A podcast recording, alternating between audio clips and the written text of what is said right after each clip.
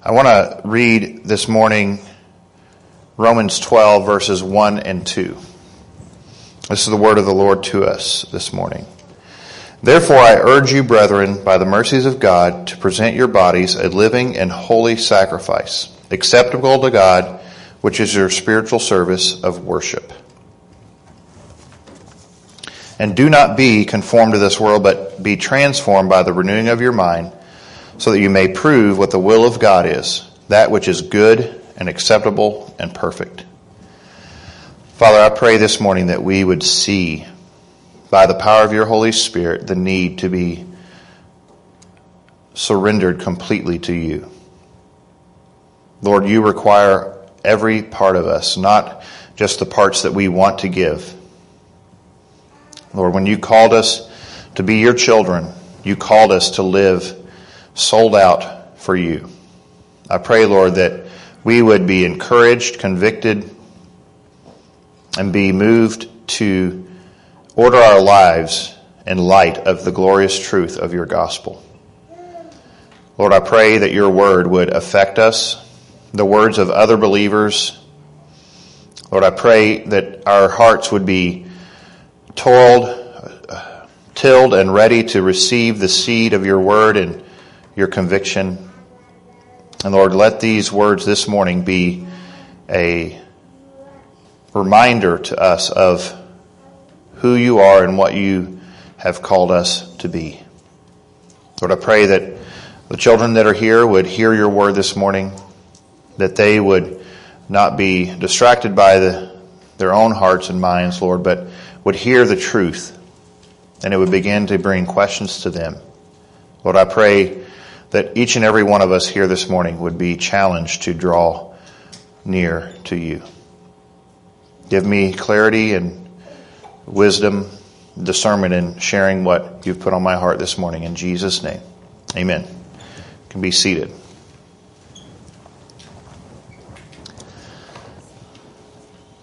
In World War II, there was a man named Helmuth James von Moltke. That's a, a mouthful. Um, he was a count in Germany. His father was actually, his grandfather was a field marshal during World War II, if you know anything of World War II, World War I history. Um, very famous for some of the battles that he fought. But James was not the same. Interestingly, he was raised in a Christian science family. I didn't know that was around at that time, but um, and so his parents had taught him nonviolence, which Christian Science does believe, and non-resistance. But as his life unfolded, you see a transformed man from this young man who his grandparents were Lutheran, his parents were Christian scientists, and then when he dies, I believe he was a Christian, a true believer in Christ. He went to law school, and in law school, he excelled. Just ethically strong young man. And because of his excellence, he got jobs in the German government pre Nazi regime.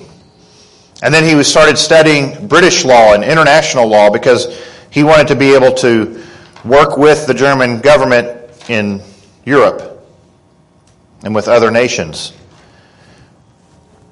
And he passed the bar in England, actually. And so he could actually have lived in London or somewhere in England and, and actually practice there. But Instead of doing that, he continued to serve in this branch of the German government called the Abwehr. It's kind of hard to say. I probably didn't say it right, so don't ask your German friends.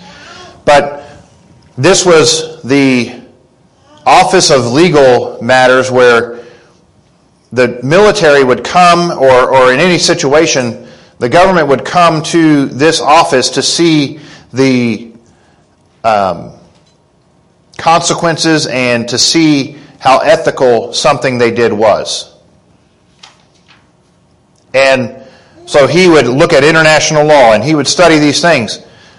But when Nazis came in, they continued to do that, which, uh, shocking as we may find, they ignored a lot of what men like von Moltke said. However, von Moltke began to realize that Germany didn't have a plan to end the war. That Germany didn't have a way to victory. They just cared about little battles, little victories. There was no attempt to win in his belief. It was when we win this, well, we'll move on to something new. There was no goal, end goal, other than complete annihilation of anyone else eventually, is what the German government saw. But as a man, his life was very different because he went to this school when he was in, in, high, in what would be our university level. He was strongly drawn to different groups and saw some value in, in some of these things, but throughout his life, he never could just buy into all these things that were being said. But at the end of his life, he was martyred. He was martyred because he began to meet with uh, both Catholic and Protestant ministers, as well as other men who had like mind like his, that saw that the war was not going to end well. That it was going to end in Germans, Germany's defeat. And so he and his group of men, called the Kreisau Circle, and his wife and a couple other women as well, they gathered together to set out a plan to recover after the war. A plan for even the way the government was set up. Every level, from government to religious liberties and, and all these things. They were plans, they were thoughts, they were written out. That's it. That's all they did. He was not about to go with Bonhoeffer, if you know who that is, and try to bomb the Fuhrer, Hitler. He was not that kind of man. He was a silent resistor in the sense of not about to go in violently. Unfortunately, all his efforts came to naught because a friend of his that he had relationship with brought everything down on him. Because von Moltke had been put in jail because he knew someone, but they didn't have anything on him. They had nothing that would tie him to anything. But then a close friend of his and his family was a part of a plot to kill Hitler. It wasn't Bonhoeffer, though Bonhoeffer was a friend of his. And because that failed, the German government and the Gestapo began to search throughout that man's acquaintances to find out who he knew. And it came out that von Moltke knew him. Though von Moltke tried to convince this man not to go ahead with a violent attack on this man, on Hitler. You say, well, why in the world do you even care about this? Well, at the end of his life, I actually have a book here, been reading. It's, these are all letters that he wrote to his wife from 1940 think 39. Yeah, 1939 to 1945. He wrote her nearly every day. Unless he was with her or could not because of his, he wrote letters. And so at the end of his life, there are some letters that he was able to smuggle out with a, a pastor to his wife. And in that letter, we hear about his trial. And this is something that has been really um, strong to me in the last few months. And so, at, as he entered the near, near the end of his life, he's going on trial, and he knows, he knows that they will not give him a, good, a fair trial. Because if they let him get away, then others will believe that they can do the same things. Though he technically did nothing but speak about what could be done after they lost the war. But that was treason. That was treason. This is what it says.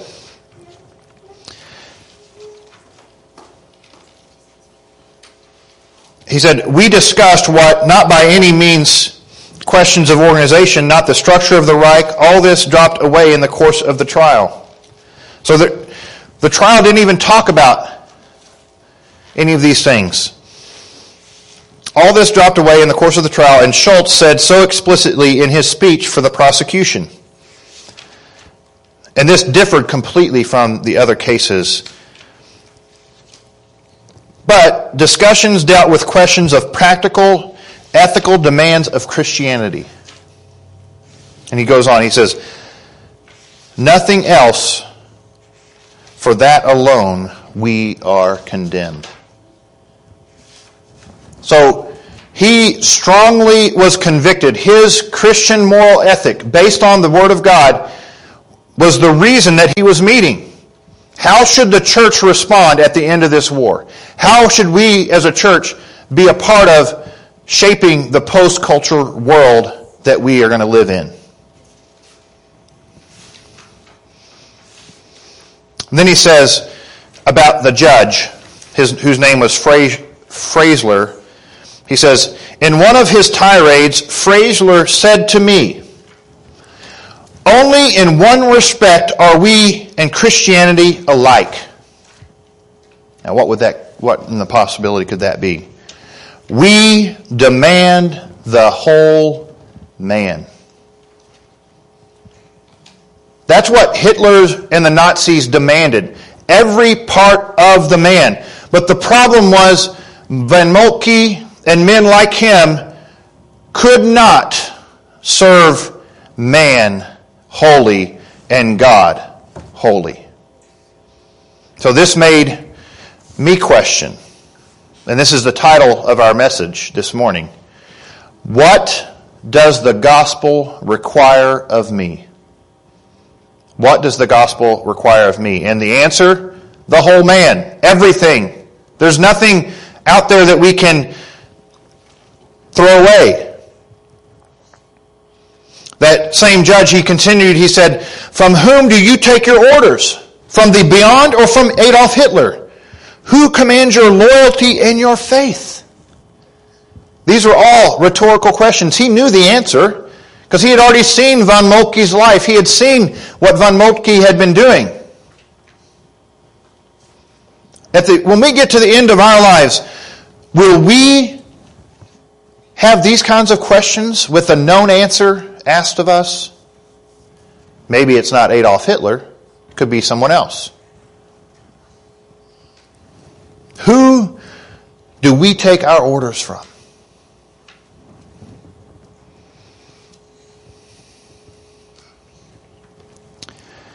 As he gets near the end of this letter, there's something that really strike, struck me Because he began to see in his time of being in jail and then his trial, he saw something very interesting.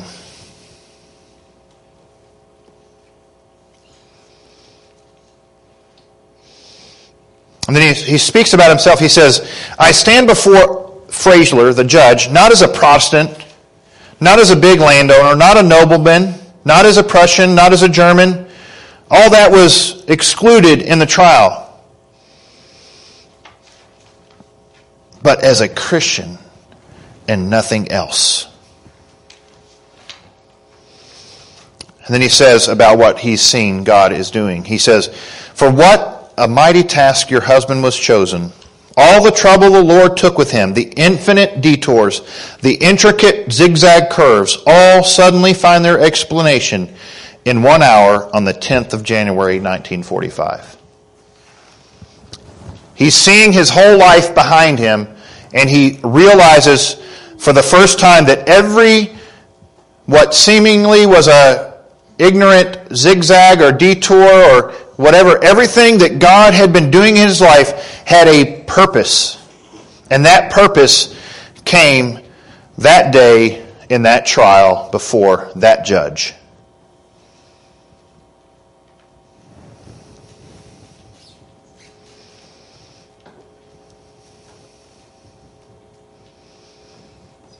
And he finally says,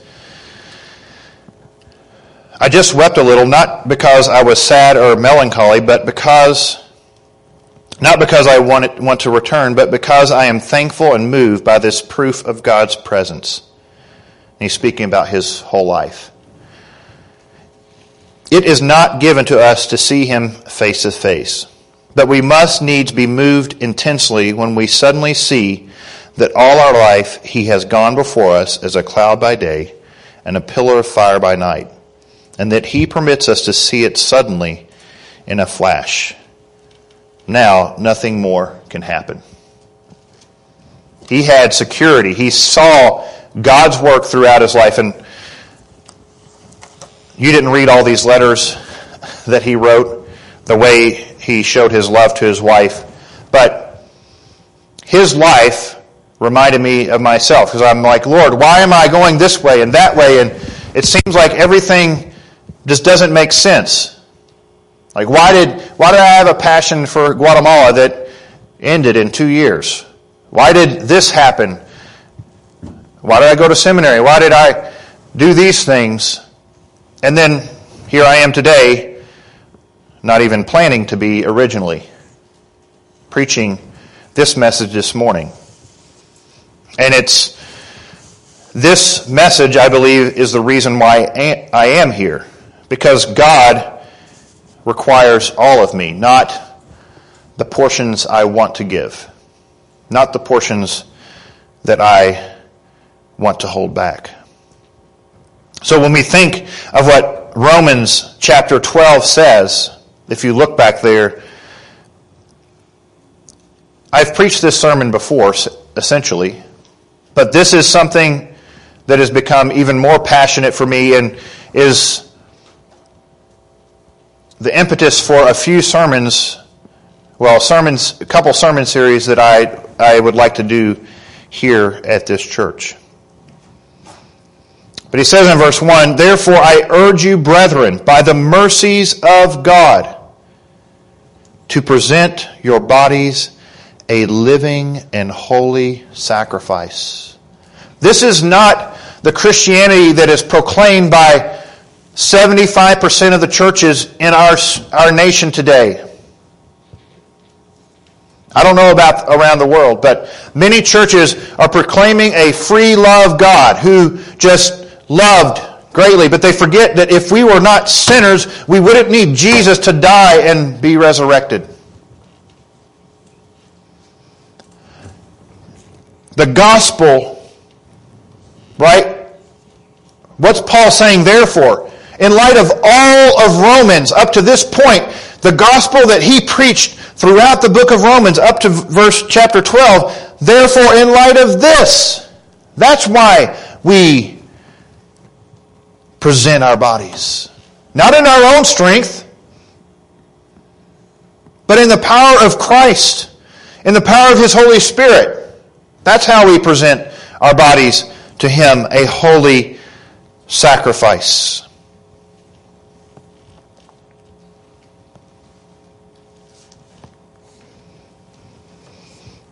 It is His mercy that leads us and fills us. I was thinking about David at Ziklag. He could have just gotten bitter with everybody else and said, I'm done. Or he could have just said, come on guys, let's go, let's go get this guy. No, but he didn't. He, he committed to do the will of God. That's what made David different than Saul. Saul was not about doing God's will, except when it was convenient and it made the people happy. But David, what does it say? He built himself up in the Lord, and then he called for the ephod. Abiathar came and he said, Lord, should I go? Will I have the victory? God says, Go. Now, he could have stopped there and said, You know what? We're too tired. Let's take a nap.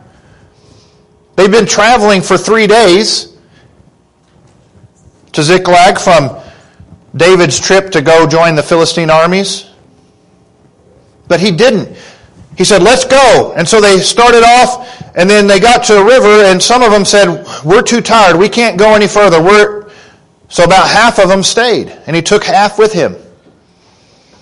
And they just happened just happened to come upon an Egyptian slave who had been left for dead. That was totally coincidence. No, it was God's plan. God had a plan for this. And they nursed him back to, to health. And he told them, I'll tell you how to get to them, but do not give me back to my master and don't kill me. And they go, they get the victory, they get all the spoils, but not just the spoils from their home in Ziklag, but they get the spoils of all that raiding party.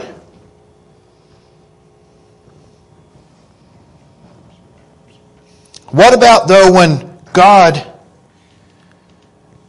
will seems to bring only pain or suffering? That's when it's difficult. You know, in this case, David asked the Lord and he said, Go. What if God had said no? Would David have stayed? Yes. Why? Because we've been reading Psalm 119 and David loved the Word of God. He loved to be in the will of God because he realized that it expresses the will of God and that it allows him and you and I to know the Lord.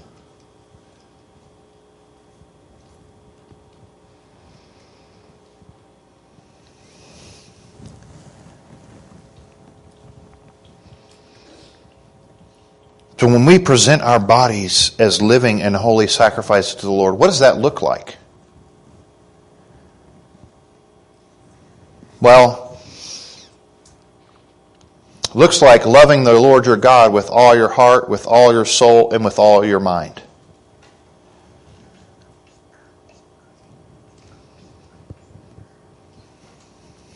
And I, I began to break it down. If we look at the whole man, there's there's kind of three aspects to being a human being. And I'm, I'm kind of taking this from a, a devotional or a discipleship book that I have. And so I want to see God wants men who are wholeheartedly, women who are wholeheartedly surrendered to Him. Not just part of it. He wants our heart, He wants our head, and He wants our hands. So if we start at the inside, that's where it starts. We start with our hearts. And what does our heart in our culture, in our world mean? It's the, the seat of our desires and our character, our affections. What is it that we love? What is it that we desire? What is it that we want? And our character. What is it that we exhibit? Why are we motivated to do something? Is it because it pleases God or because we know it'll please Jack, Sue, and Jim?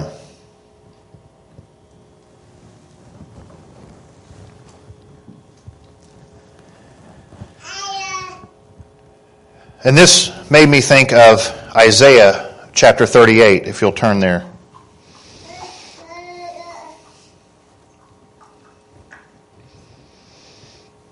So, Isaiah 38.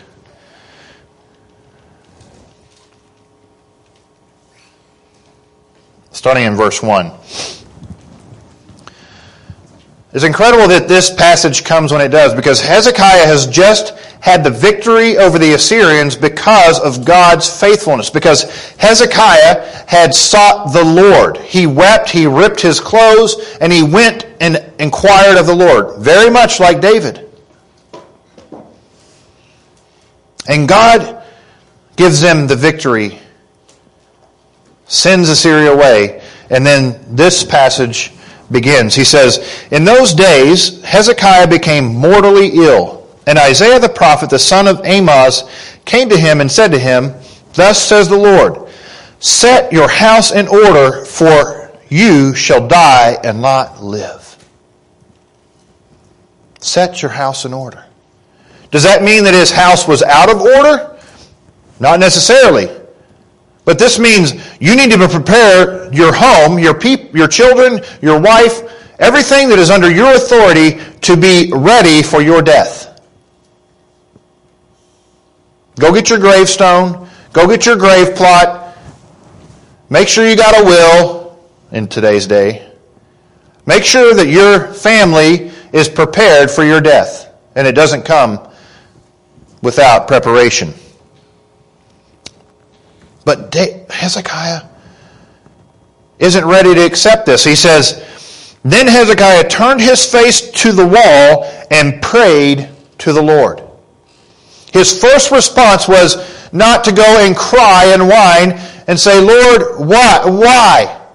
No, his first thing is to cry to the Lord. In verse 3 it says, And said, Remember now, O Lord, I beseech you how I have walked before you in truth. So, truth, something, he has believed something to be true, and with a whole heart. I have not held back any of my heart in following you. I have spent my whole heart in following and doing what you have showed me and what I have seen to be truth.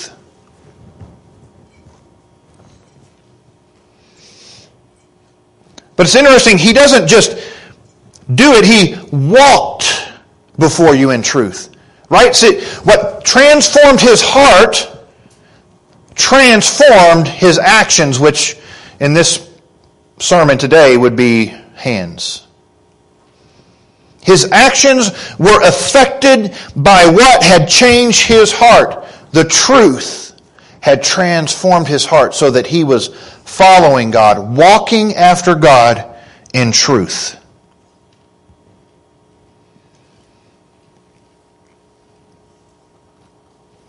And he said, I, and I have done what is good in your sight. And then he wept bitterly. Because he knew if God didn't change, he was going to die. He wasn't ready to die by his own estimation.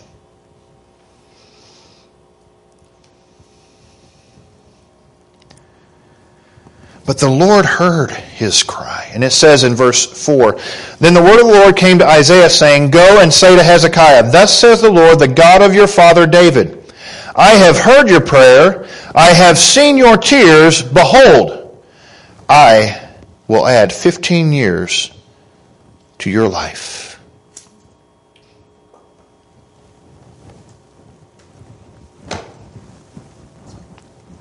What a prayer.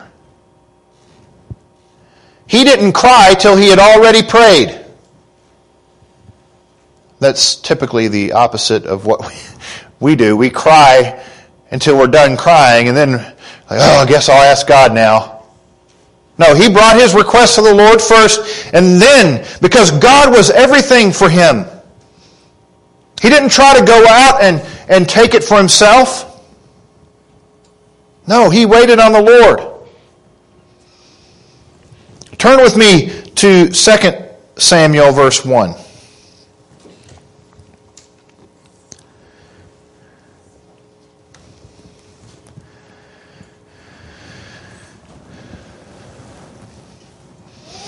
Now it came about after the death of Saul, when David had returned from the slaughter of the two of the Amalekites, the ones that had taken Ziklag, that David returned two days in Ziklag.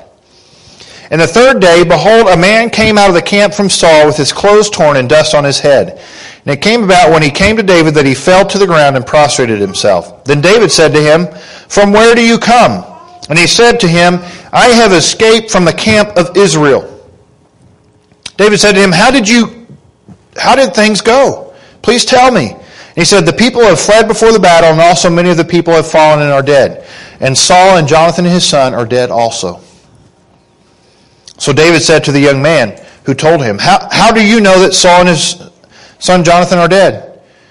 The man, the young man who told him said, By chance I happened to be on the Mount Gilboa, and behold, Saul was leaning on his spear, and behold, the chariots and the horsemen pursued him closely. When he looked behind him and saw me and called to me and said, Here I am, he said, Who are you? And I answered him, I am an Amalekite.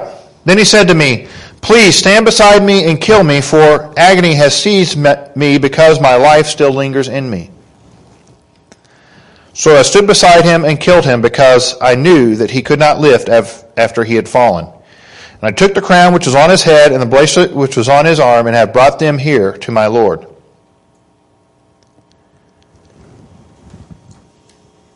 Question. What do you think David's response is going to be? Joy? Oh, yes! I've been waiting on God to finally do this. I've been wandering in the desert. I've been running away from Saul for years. Doesn't seem like God has directed my life at all. It seems like ever since the day that Samuel anointed me, my life has been a wreck. Could he have said that? Possibly. His life hadn't been, since the day Samuel anointed him king, he was not living much like a king. Isn't that how some people treat the Christian life? Once you become a, a born again believer, your life is going to be ease and comfort. You'll have control over everything going on in your life. It's just going to be easy. No, that's a lie. David understood this. And it's interesting, in all that time, from the day he was anointed to the day that Saul died, did David ever take or try to take the life of the king? Did he ever try to say, you know what, God, you promised maybe this is how I'm supposed to bring this about? Well, he had people whispering that in his ear, right? But he never put out his hand to bring about his own victory. Why? Because David had a heart after God. This is what is the difference between a believer who makes it and a believer who doesn't make it, or someone who claims to be a believer. If we don't deal with the heart, we will ultimately not make it. Because that's where everything starts.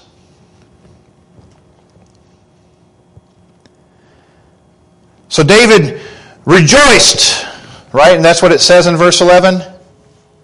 No, it says, And David took hold of his clothes and tore them. And so also did all the men who were with him. They mourned and wept and fasted until evening for Saul and his son Jonathan and for the people of the Lord in the house of Israel because they had fallen by the sword. They weren't rejoicing. Oh, we've got the crown and the jewels and all this. No.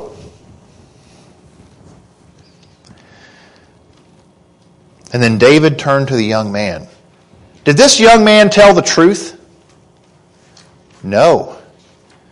The Bible says that David, that Saul killed himself. This young man was seeking what? He was seeking a reward for by lying. Because even Saul's um, what do you call those guys? Armor bearer would not kill Saul. He was too afraid.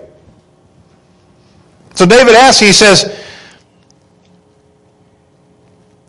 Where are you from? And he answered, I am the son of an alien, Amalekite. Then David said to him, How is it you were not afraid to stretch out your hand to destroy the Lord's anointed? You see this? David though he has been anointed king of Israel, he has not rejected Saul as anointed as well. And he saw that he could not do that. And David called one of the young men and said, Go cut him down. So he struck him and he died. And David said to him, Your blood is on your head, for your mouth has testified against you, saying, I killed the Lord's anointed. Even in the death of Saul and Jonathan, David showed respect to them as God's chosen for the time that they were chosen. Yes, Saul caused him great agony and tried to kill him multiple times. Spent months hunting him in the wilderness. David got so tired of being hunted that he just went and lived with the Philistines so that he wouldn't have to deal with them anymore.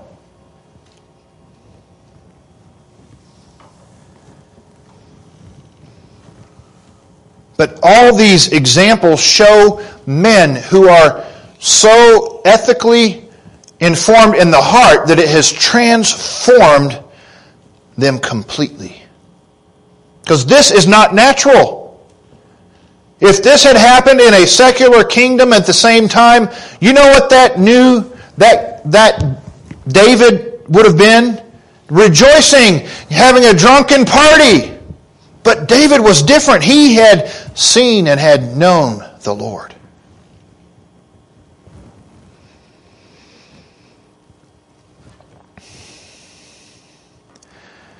A.W. Tozer says this about our devotion to the Lord. He says, I believe we ought to be suicide bombers. Oh, careful. that wouldn't set well today, right? We ought to tie ourselves to the cockpit and dive on the deck. And if we go out, we go out. Sink or swim, live or die, irrevocably attached in love and faith and devotion to Jesus Christ the Lord. What's he saying? There's no way back. Burn the bridges. Is it possible in our lives, myself included, that we have an escape route? We're ready, you know, we're in the cockpit, but we're not strapped in. We're ready to bail at the last minute. Because maybe God's plan for our life would be to die like von Moltke at 30 something years old. He was 38 when he died. I'm too young to die. I, I, need a, I need a parachute. All he had to do was deny Christ, really. If he had said, yes, the Fuhrer is the one I take orders from, boom, trial's over. But he couldn't. Because Christ was his Lord. Do we have escape routes that are not God's way? Are we truly wholeheartedly following the Lord.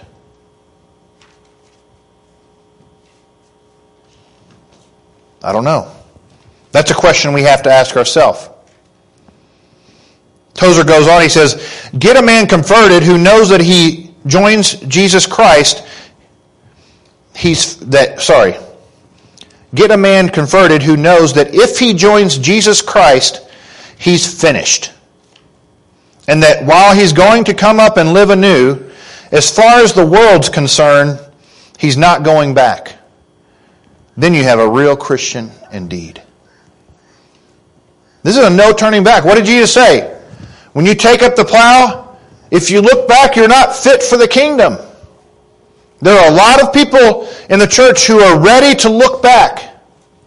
Are we ready? Are we trying to find an escape route? The, the Christian walk is not easy like we thought it would be. Well, that's what normal Christianity is about. It's not about ease and comfort. Yes, God brings it in our lives, and I'm not denying that. But that's not why we follow Jesus. We don't follow Jesus because it's easy. We follow Jesus because we believe it. Because God has transformed our hearts. And because He's transformed our hearts, He's also transforming our minds. And that's the next section we see here in Romans chapter 12.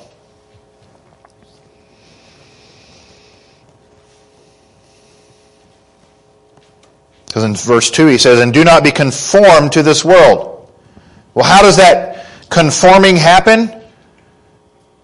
Well, it's through our mind, because he says, But, in contrast to being conformed to the world, be transformed by the renewing of your mind. See, as Christians, it's not just the heart that needs transformation. Just think about this. Before you became a Christian, how long were you in the world? Maybe 10 years. Maybe you got saved young. Maybe 20 years. Maybe 30. Maybe 40. Who knows? I, I don't know. So you're telling me that your mind has been trained for 20 years, let's say, or 30 years to be like the world, to conform to the world. Yes, we need our mind to be transformed. If we do not believe just not only in our heart, but have a intellectual, for a lack of a better word, belief in God as well. We have to believe it not only in our heart, not just in the seat of our feelings and desires, but also God has to change our mind so that we can see the truth. That's why we need the Holy Spirit so desperately, so that we can understand the Word here, right? Because Psalm 119, what was the psalmist always asking, Teach me your ways. Show me your word. Give me understanding. Give me discernment. Here, the psalmist who said things like he said, he still was constantly seeking God to give him understanding of his word. He wasn't saying, Give me understanding in my heart. I want my mind to grasp what, we're, what you're saying, Lord. Because if we don't assent and have a, a mental understanding of who God is, not, not that we have to understand the Trinity completely or whatever it may be, but if we, if there's no way that we can mentally grasp who God is and what He's done, what His Word is saying to us, we will be talked out of our faith. This is why it's so important for fathers and grandparents to teach our children what is truth, to explain to them why we believe what we believe, why the Bible says this, why the Bible says that. Because when they get out of our homes, they are going to be attacked because the world is seeking to conform their minds and ours alike to this world. And speaking of that, just because we became a Christian doesn't mean the world is not trying to conform our minds, or the Paul would not say, do not be conformed. You think the billboards that you see going into Louisville don't have a purpose but to conform you to buy whatever's on them? Or to believe the message that they're preaching? That's not a, that's not a sermon. Yes, it is. Yes, it is. You don't think the ads that you see or the television that you watch is proclaiming a message? It is. It wants your mind to believe something. Maybe it's true, maybe it's not. Megan and I were watching a show that we like, I guess. and it was interesting the advice that this one woman was giving to this young lady or young girl. I was like, Oh, that's right. But the second part is really wrong. It was very much influenced by this world.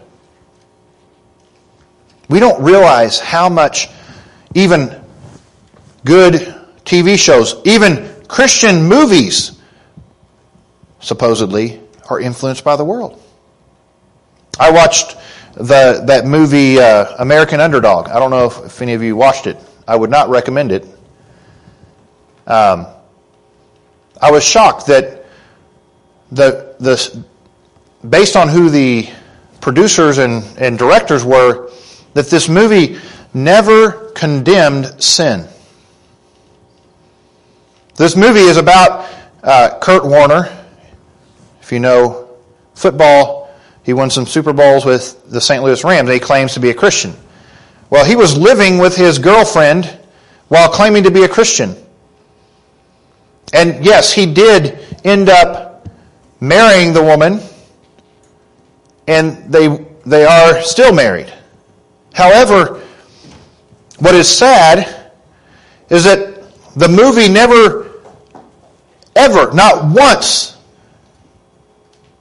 makes a point to show that Kurt Warner ever repented of doing that. There was never a repentance for sin in the entire movie.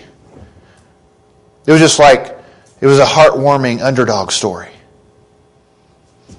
I could have got that very same movie at Sony television, whatever, you know, Disney could have done this movie. No problem.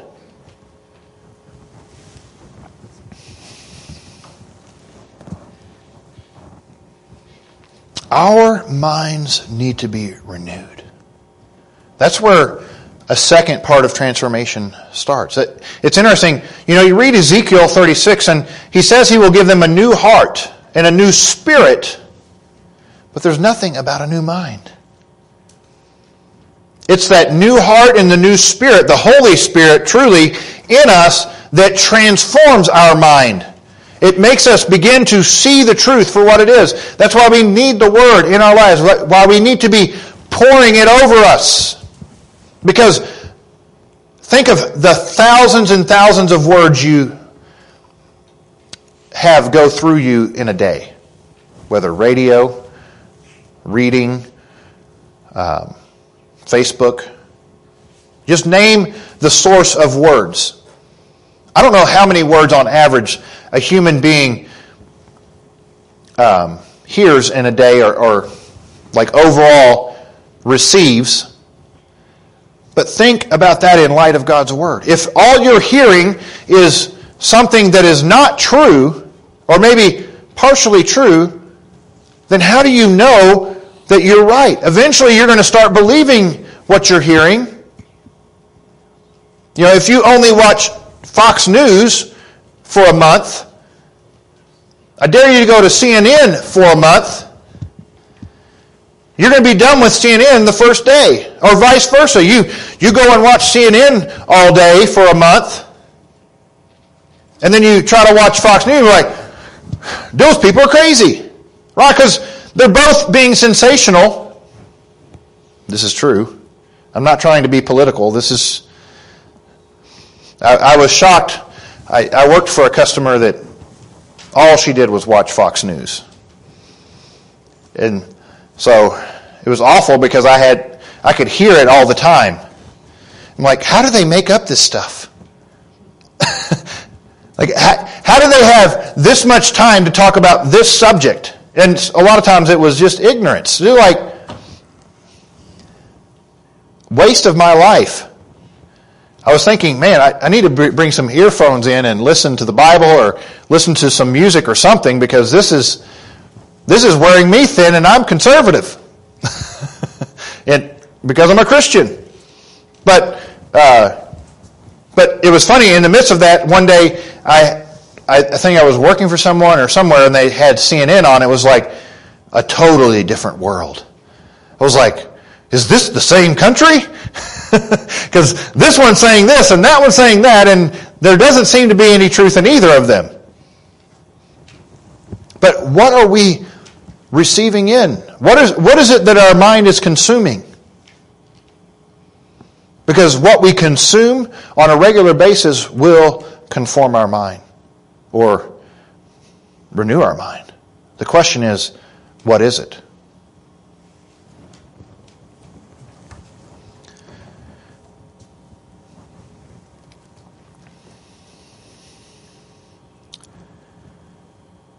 You know, in, in Romans 8, verses 12, it says, So then, in light of what Christ has done, brethren, we are under obligation not to the flesh to live according to the flesh. We're no longer under that obligation. For if you living if you are living according to flesh, you must die. But if you are but if by the Spirit you are putting to death the deeds of the body, you will live. Isn't that beautiful? I, to me, it is.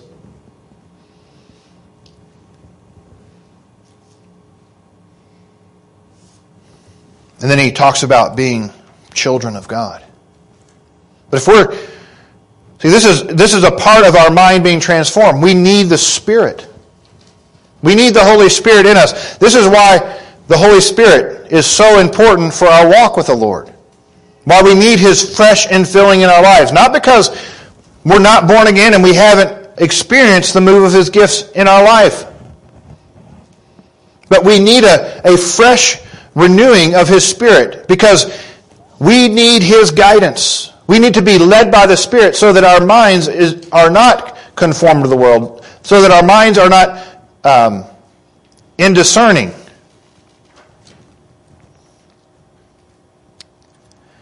Turn with me to Galatians chapter 3.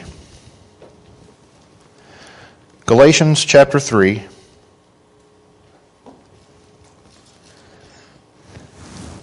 Verse 1. You foolish Galatians, who has bewitched you before whose eyes Jesus Christ was publicly portrayed as crucified?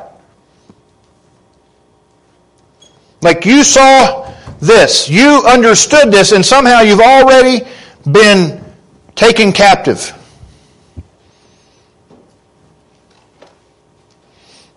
So he says, This is the only thing I want to find out from you. Did you receive the Spirit by the works of the law or by faith? Really? Because what's going on in Galatian? The Jews, there's Jewish believers who are trying to say works, you have to work. You ha- there, there has to be works in your life that bring salvation. Not a evidence of God's work in your life, but the evidence that you're saved.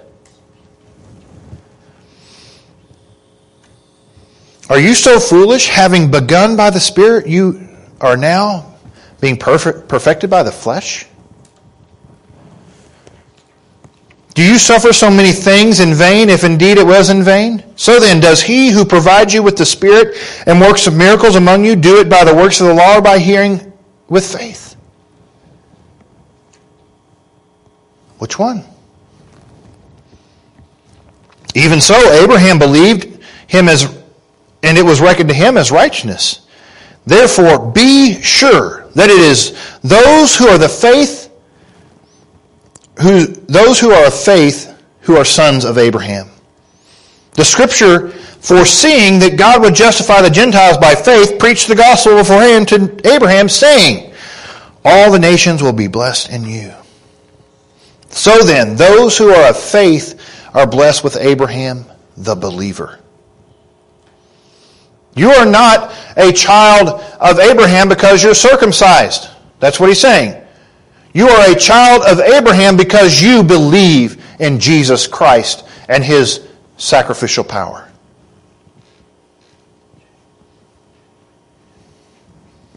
This is why, this very thing is the reason why I, and I will say this with complete conviction, I hate liberation theology.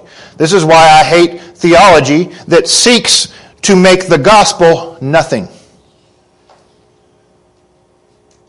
Because things like liberation theology are not meant to bring any hope. They can't. Because they're based on man. They're, they're centered on a humanistic view of man. But Jesus Christ came. He came and died and he gave his life because he loved you. And he gave up that life for you and I. He didn't come and die because it felt good. He did it because it was the only way for us to have relationship with him.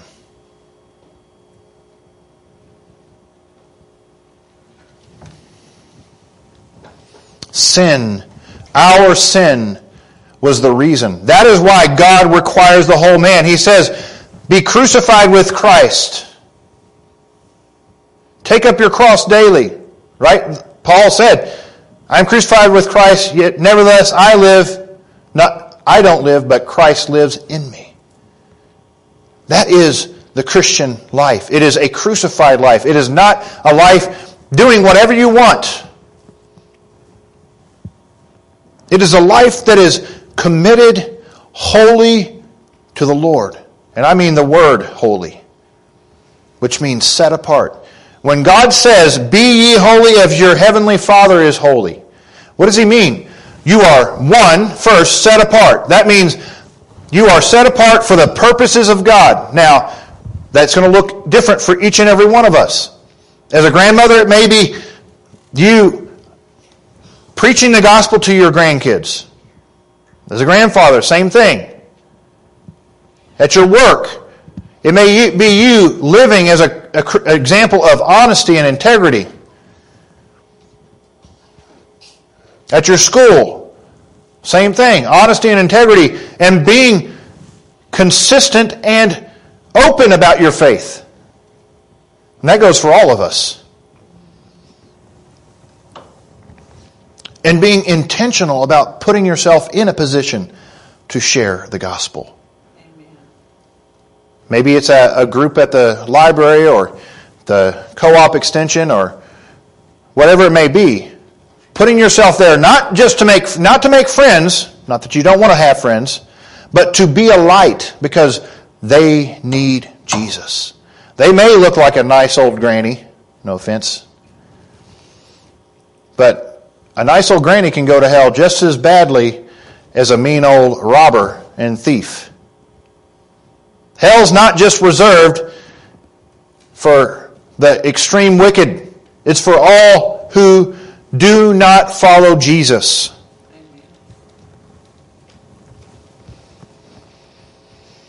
God wants the whole man, not part of the man.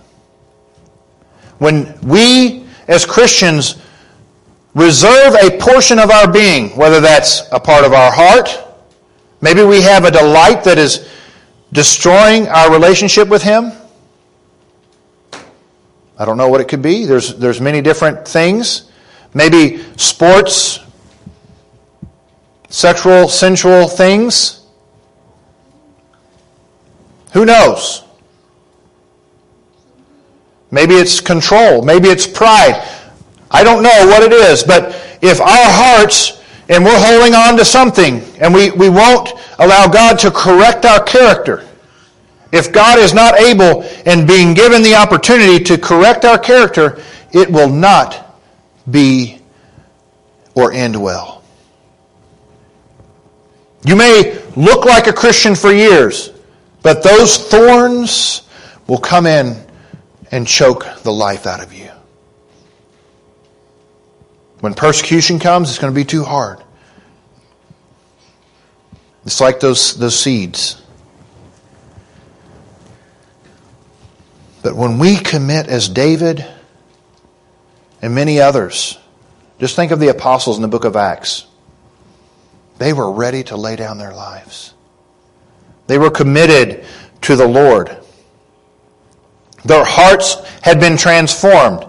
They were ready to lay down their lives. And that is a supreme characteristic of believers self sacrificial love. You can see that in Galatians 5:22 and 1 Corinthians 13. It is not a love that is about me, it is about glorifying God. That is why we follow Jesus. It is not because we have to, it's because we love him. We need him. That's where it starts in the heart.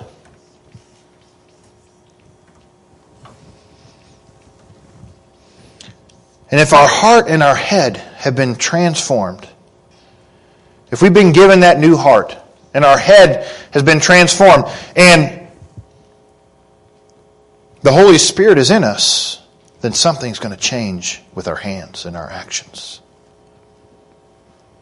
Our works in this world will be motivated by love for the lost, love for our Savior, not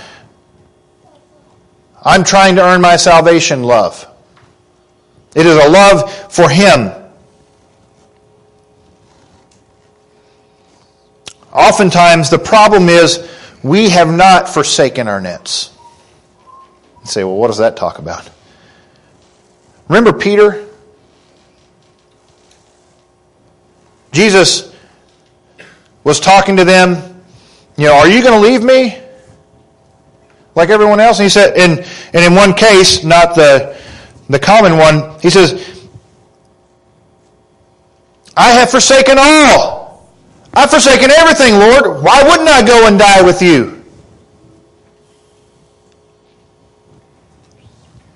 But did, did he forsake all?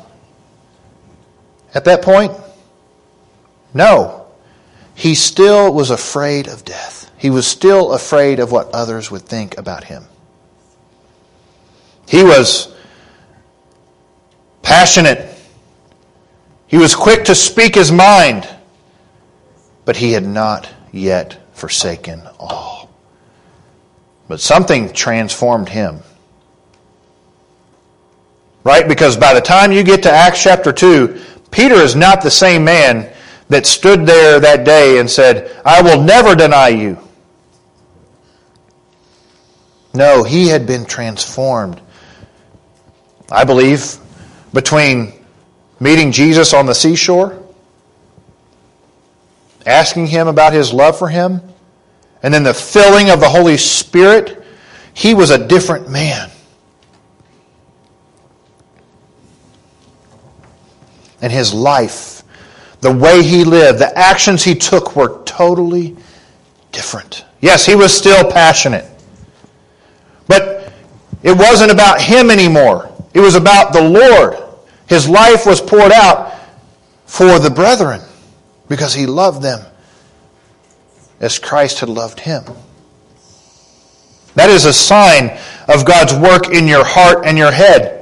That you no longer do things because, well, this will make me look good and, and Granny Faye will like me now. I'm not picking on you. You've been married so long, I gotta, you know, that's somebody to look up to. no, we should live our lives because we want to please the Lord. That's what it's about as Christians. Are we seeking to please the men in this church, the women in this church? Are each seeking to please God no matter what it costs?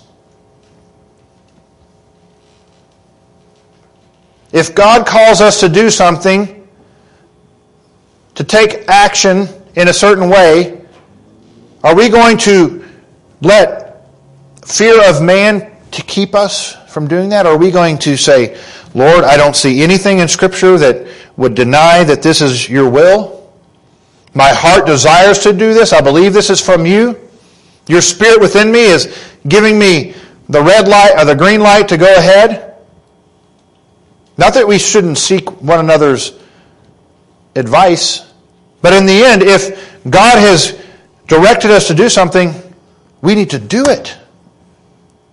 The Christian life is not just sit around and wait till Jesus comes back. No, it's living life every day. The way you work at your work, the way you go to the grocery, the way that every part of your life should be ordered by the Lord. How you go on vacation, how you do this, how you do that. Every aspect of our life as believers should be done unto the Lord.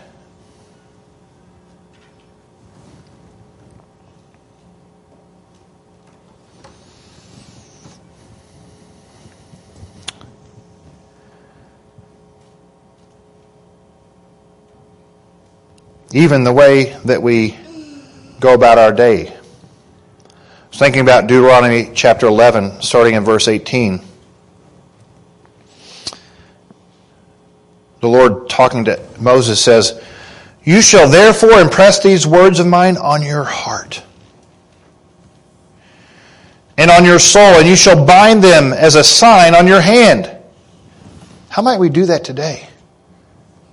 Maybe we impress them on our hearts by meditating on the Word, by thinking on the Word. And our soul, maybe that's re- referring to the mind. And sign on our hand. What are our hands doing? Are they living as though these words are true? And they shall be as frontals on your forehead. You shall teach them to your sons, talking of them when you sit in the, your house, when you walk along the road, and when you lie down, and when you rise up. You shall write them on the doorposts of your house and on your gates, so that your days and the days of your, of your sons may be multiplied on the land which the Lord swore to your fathers to give them, as long as the heavens remain above the earth. Is that how our life does our doorpost, not that you need to put a menorah or anything on your doorpost, but does our home reflect that God is the Lord of that home?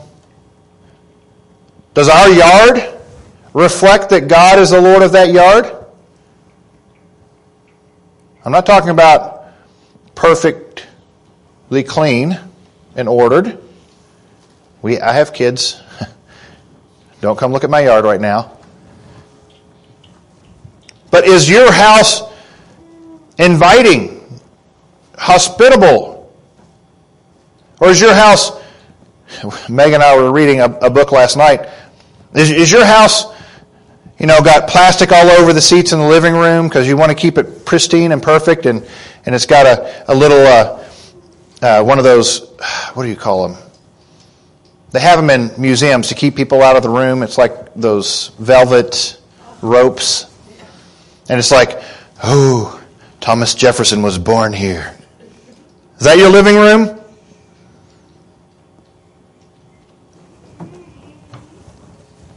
Does our home reflect that we want unbelievers to experience the love of Christ in our home? Are we inviting unbelievers into our home? Are we making it clear that we love the lost? Do our trips reflect that we love the Lord? I don't know. These are questions I'm asking myself. So if you're convicted, it's not me, it's the Lord. But if our life is not lived unto the Lord, the question is are we being led by His Spirit or by our own selfish desires?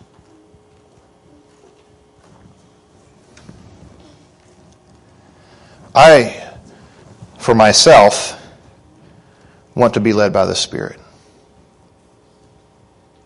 I want His Word to be the delight of my heart.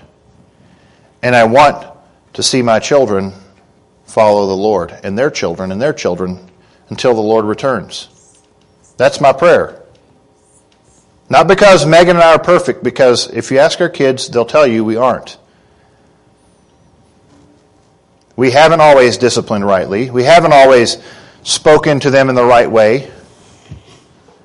But that's our desire. That's our heart's desire. So I was reading a, a book by Andrew Murray, and he had this prayer that I thought was really something that resonated with me. I want my head, my heart, and my hands to be the Lord's. And I think this prayer is one that would bring that about. And he says, Father, let the Holy Ghost have full dominion over me in my home in my temper, in every word of my tongue, in every thought of my heart, in every feeling toward my fellow man. Let this Holy Spirit have entire possession. The hard prayer to pray, right? Because then if the Holy Spirit convicts you when your, your tongue is not speaking the right words, or your thoughts are thinking about that person that that man or woman who was walking down the street or about how you want to get back at that other person who did that to you or whatever your thoughts are doing. Even your feelings about somebody in the church. God forbid.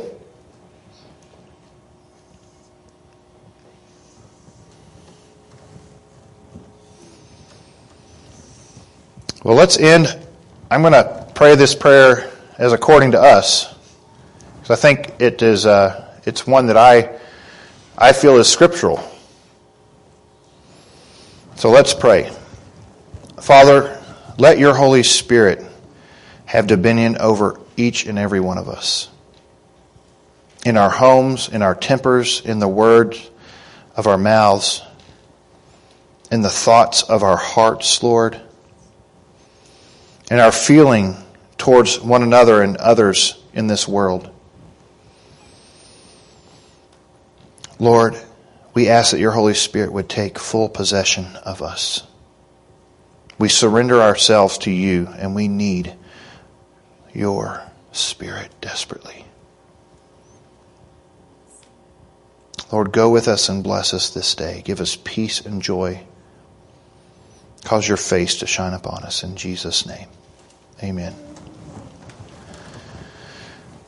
Well, I do pray that you are encouraged to draw closer to the Lord, to, to search your hearts and, and ask the Lord to show you those areas of your heart and your mind and your actions that are not surrendered to Him. And continue to seek His Word to know how to deal with that. Have a blessed week, and we'll see you uh, next time.